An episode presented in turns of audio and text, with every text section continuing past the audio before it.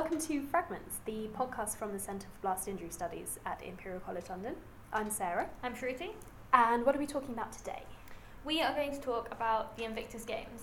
I'm quite looking forward to this one because I don't have I don't have to do anything. I can just sit here and ask questions.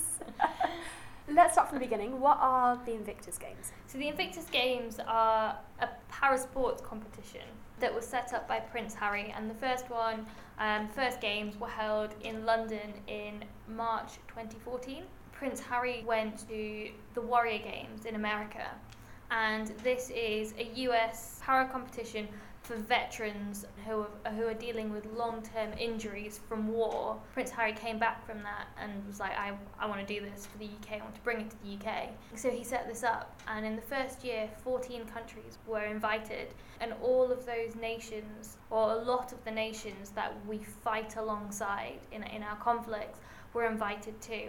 Every nation sent a team except one, which was Iraq, who in the first year didn't.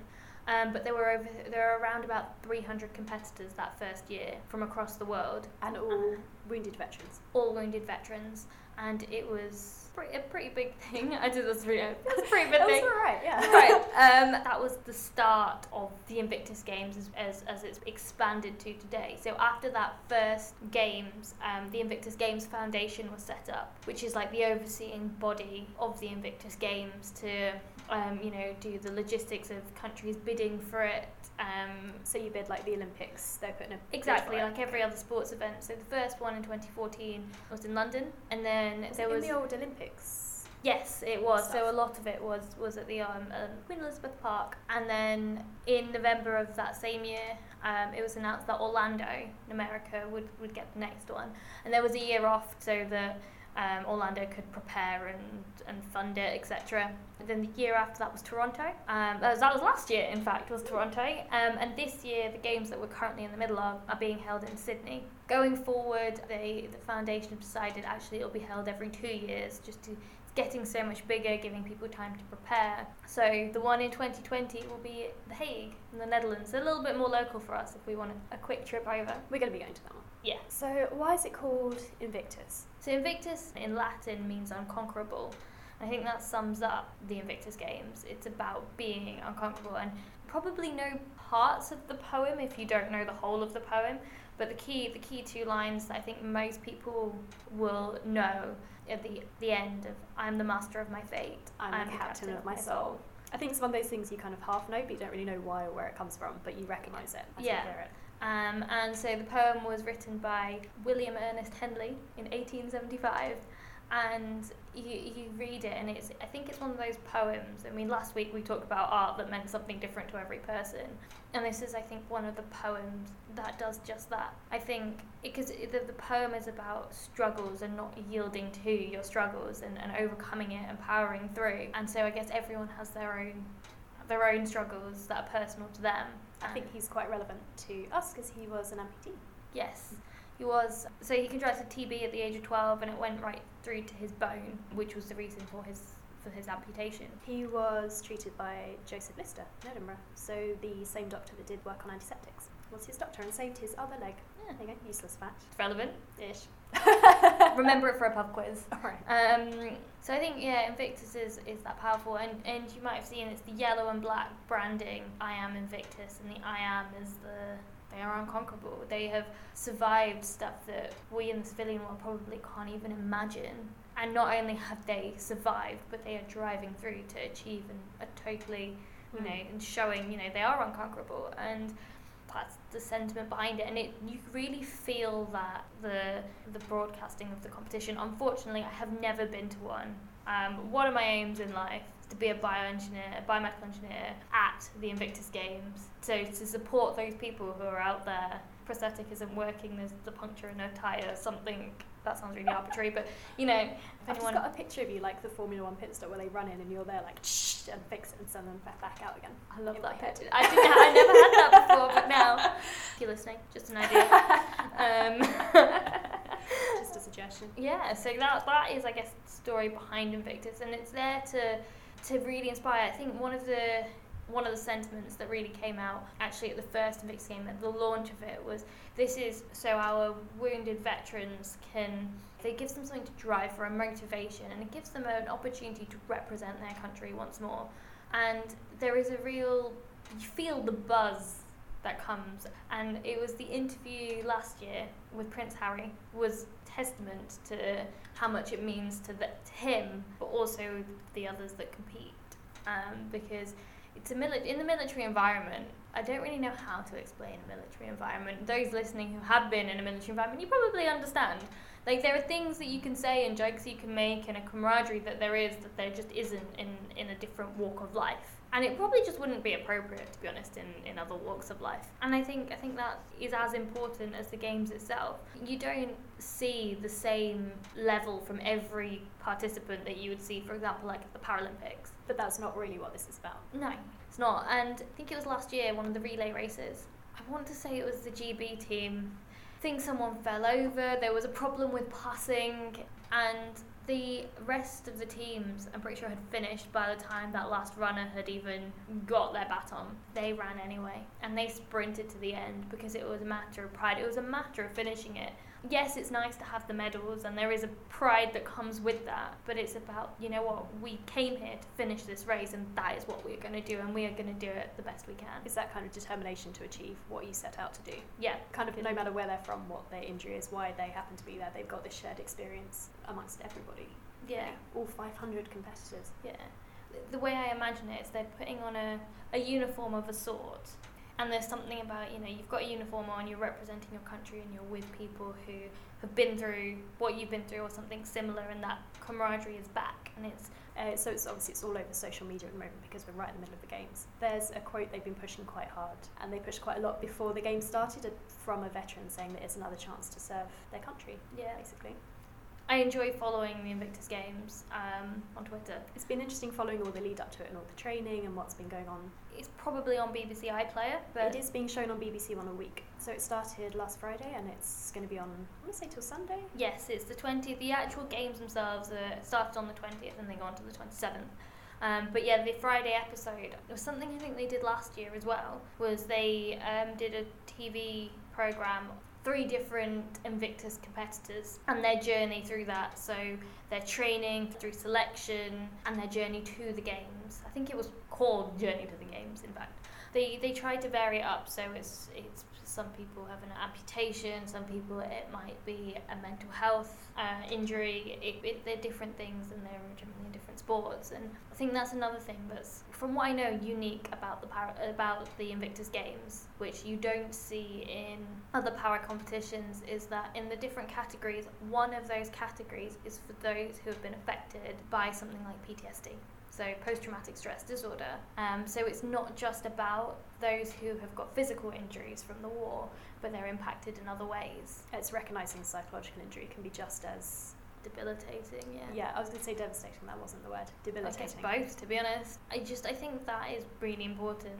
because so often especially now if we're talking about you know shell shock ptsd people lump them together and i guess sarah you're probably you've got a lot i know you've got a lot to say about that Yes, um, I can say it very quickly uh, that it's it seems to be coming up a lot at the moment as we're getting closer to Remembrance Day, and we're starting to look at what happened to veterans who came home, to the ones who survived but with long term injuries or injuries that had a, an effect on the rest of their lives. And there's been so much stuff equating PTSD to shell shock or saying you know, veterans had shell shock. We'd now call it PTSD. It's not the same thing, and please stop saying that it is. Sarah feels very passionately about this. Yes, it's not the same thing at all, and I feel like it does a disservice to anyone who's had either of them so to just lump them together in one big thing. Say it's a psychological injury, it's all the same thing.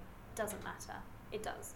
So shell shock is a type of PTSD. They have slightly different symptoms. Things you look for for shell shock well, things they looked for for shell shock aren't necessarily the same for PTSD. And shell shock tends to happen kind of in the middle of conflict, whereas PTSD can happen up to years afterwards and isn't necessarily linked to conflict. You can have it for kind of any traumatic experience. So yeah, but I think I think coming back to Invictus, it, it's important that they are recognised as a wounded veteran as well, because just because you can't see an injury, there isn't a leg missing, or it's still important which is, I guess, something that could be taken into the rest of the world as well to appreciate that. But I think we're getting better, but I don't think we're there hmm. yet at all.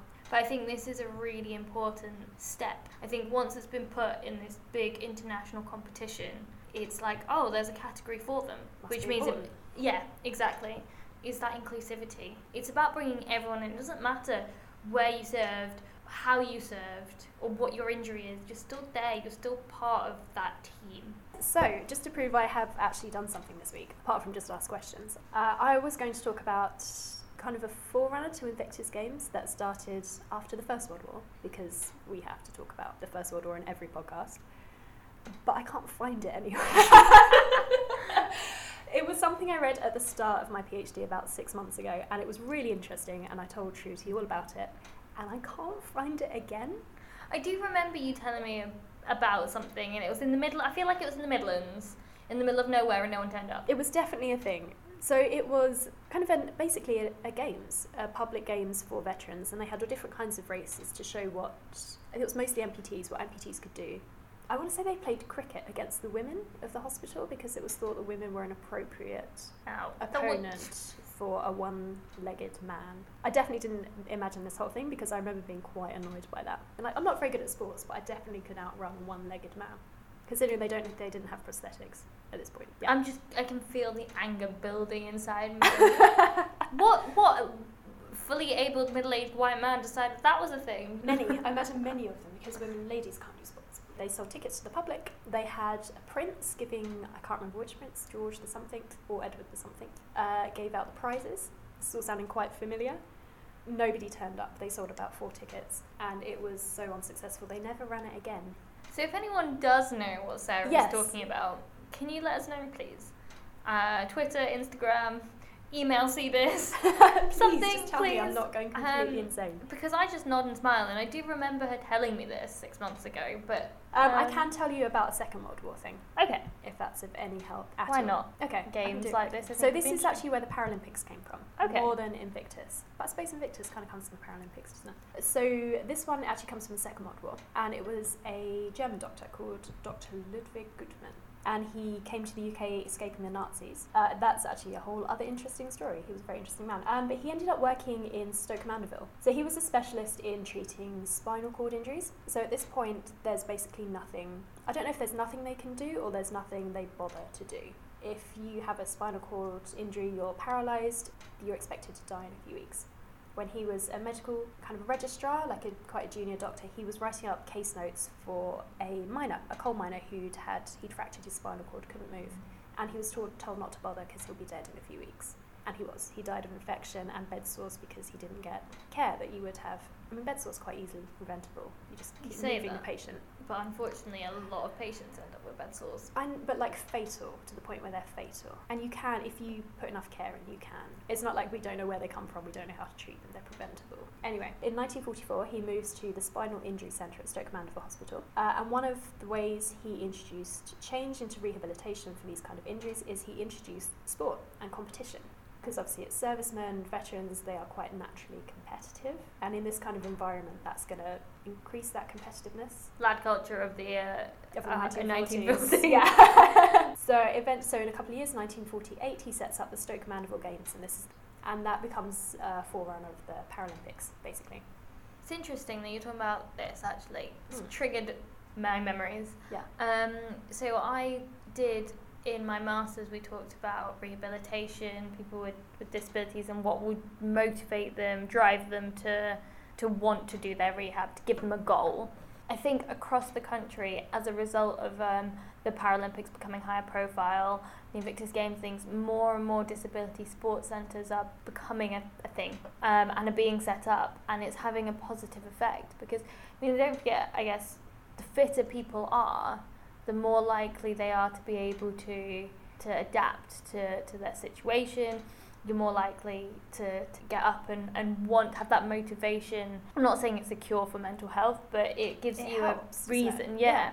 And I, I think there is evidence that shows that people are benefiting from sport, and sport is a way of, of bringing people together, and it's a thing that gives them a hook, a motivation. It's sociable. You see people and you meet people and you, you get out the house and people who are experiencing things similar without it being a support group. I mean, Yeah. I know full well that I probably would not want to go to something that was branded as a support group because it's got Um, yeah, I think it's that combination of it's social, it's you get all the chemicals that's good for your kind of for your mood, yeah, endorphins.